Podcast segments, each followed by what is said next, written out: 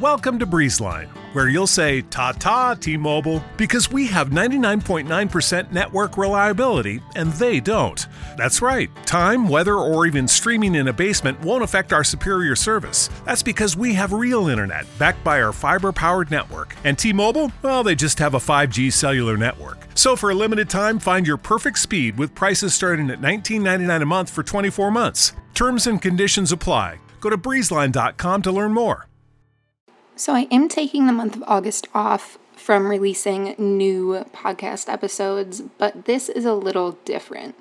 If you didn't know, I just released my first book called Not by Chance.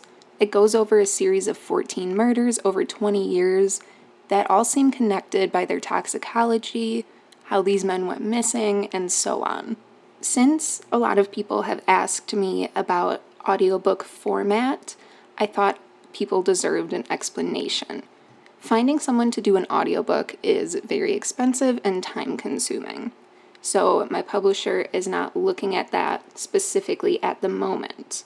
And as much as I would love to record my own audiobook, I am far too busy to do that right now. However, the first chapter really gives an overview of the book. It really is where I talk to you, the reader, and it gives an overview on my writing style, what I want to accomplish in the book, why I wrote this book, and just a lot more. So I thought, what better way to promote the book and see if you want to actually buy it than reading you the first chapter, which is technically the foreword, not the first chapter, but you get what I mean. So let's jump into the foreword of the book, Not by Chance. This is the last thing I'm writing in this book, but this is the first thing you're reading because it puts the entire work into perspective. This is my attempt at putting the final touches on this book. This is the section where I get to be completely myself with you. It is November 24th, 2019, and I started this written journey almost exactly a year ago. Let me start off with a statement that might offend you, I believe all those interested in true crime have somewhat of a psychopath inside of them. So, yes, I'm talking about you for simply picking up this book. Not that we all have the minds of serial killers or anything close to that, or that we want to kill or be a criminal, but we are closer to this than normal people in society. When I listen to true crime podcasts or watch true crime shows, the main question behind everyone's interest is why did the criminal do that? I think that as a society, we have a sadistic fascination with things that are taboo and criminal. I would never commit any of these crimes, but do I want to read all the gruesome details about them? Yes, I quite honestly do, more than anything. This leads those who read about these crimes to develop some of the same tendencies that those committing the crimes may have. Once again, most of us are not criminal and do not wish to be. We simply wish to understand the mindset that these criminals are in. And to think like a criminal, one must become the criminal. I recently read a book called True Crime Addict by James Renner. In the first part of this book, he talked about going to his psychologist and taking the Minnesota Multiphasic Personality Inventory. This is a standardized test within the psychology community that can be used to identify a number of different mental illnesses and disorders. Upon review of his test, his psychologist told him his test results closely resembled those of Ted Bundy. True to the title of his book, he is a true crime addict, which means he spends just as much time as me and others looking into the minds of criminal psychopaths. As some have said before me, no one is good or evil, everyone has both sides to them.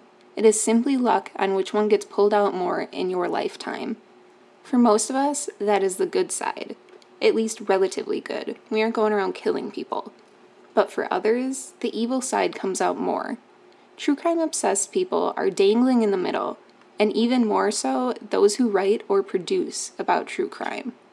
Two months after starting this writing journey, I got diagnosed with severe major depressive disorder and generalized anxiety. It has been very apparent that I have had depression for years, but it never got as bad as it did when I started writing there is the possibility that other things were happening in my life that I just did not give thought to.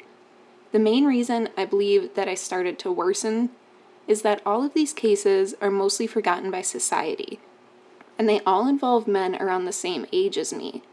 This really puts things into a dark perspective of would anyone care about me in five years if I died right now? This worsening depression did not stop once I fully adapted into writing.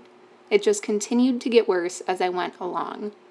Starting at a lower dose of 20 milligrams a day is where most people start for the antidepressant I was prescribed, and I did just that. As of right now, I am on 120 milligrams of antidepressants a day, the highest possible dose. Yeah, whoa.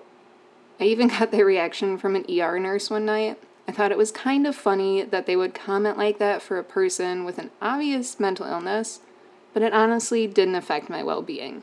My boyfriend and I just laughed about the reaction later. These cases touched me, even though they happened to the opposite gender and people who socialized. Not me at all. Even worse is that my boyfriend fits the perfect victim description in these cases handsome, popular, fit, school oriented, and someone who does go out for social situations. Yeah, talk about anxiety when he goes out with friends. I don't consider myself crazy, but I will text him every half hour to make sure he's not floating in the Milwaukee River. That reminds me, I forgot to mention we live in Milwaukee, right across the street from the University of Wisconsin Milwaukee campus, where one of these cases happened and possibly more. As I am making final edits on this, there is another University of Wisconsin Milwaukee student who was just found in the Milwaukee River after disappearing from the dorms one night after taking LSD.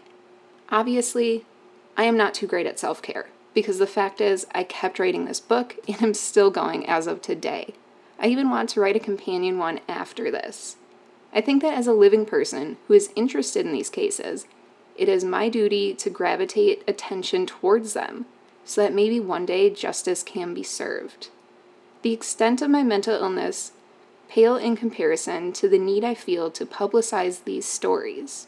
So that is exactly what I'm going to do.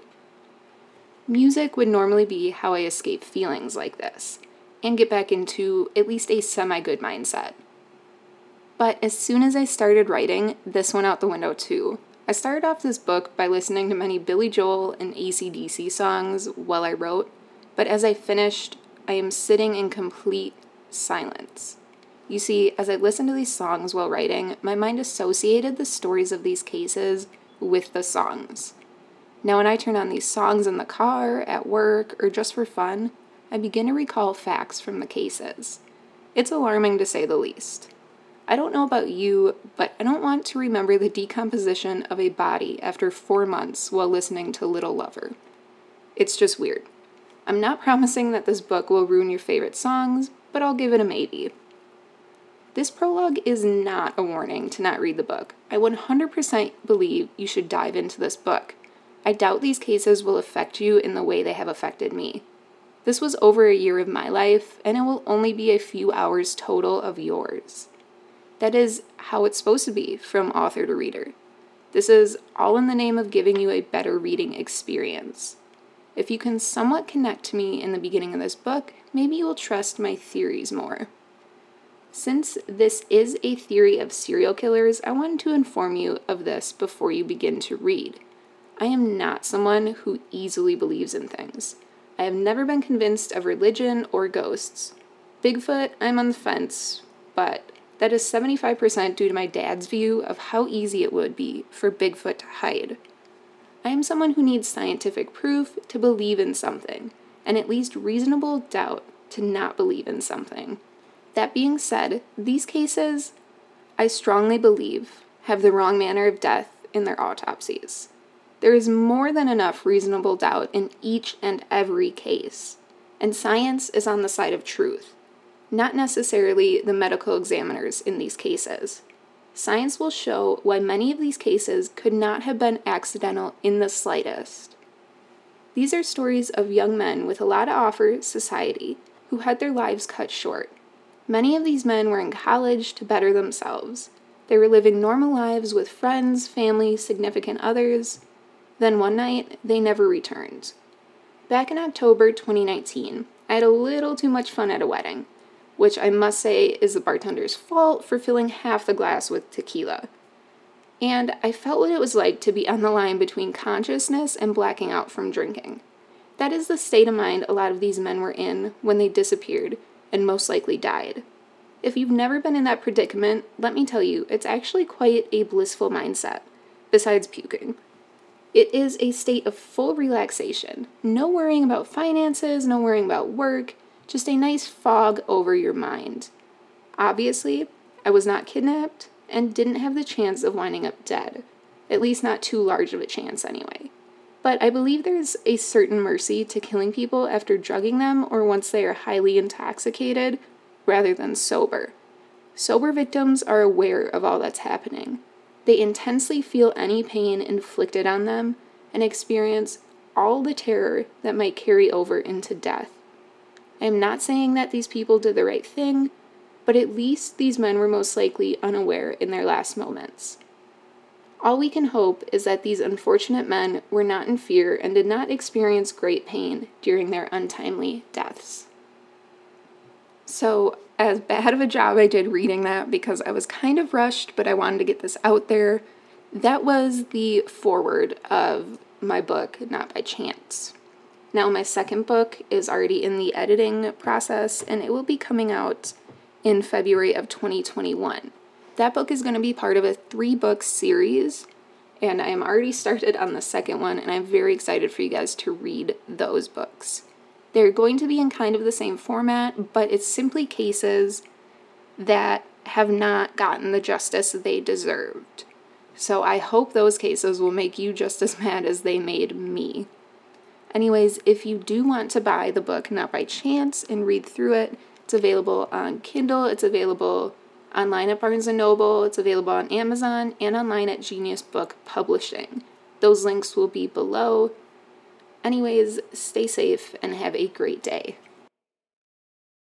Growing a business brings pressure. It's not easy to maintain momentum and still keep employees engaged. Fortunately, there's Insperity.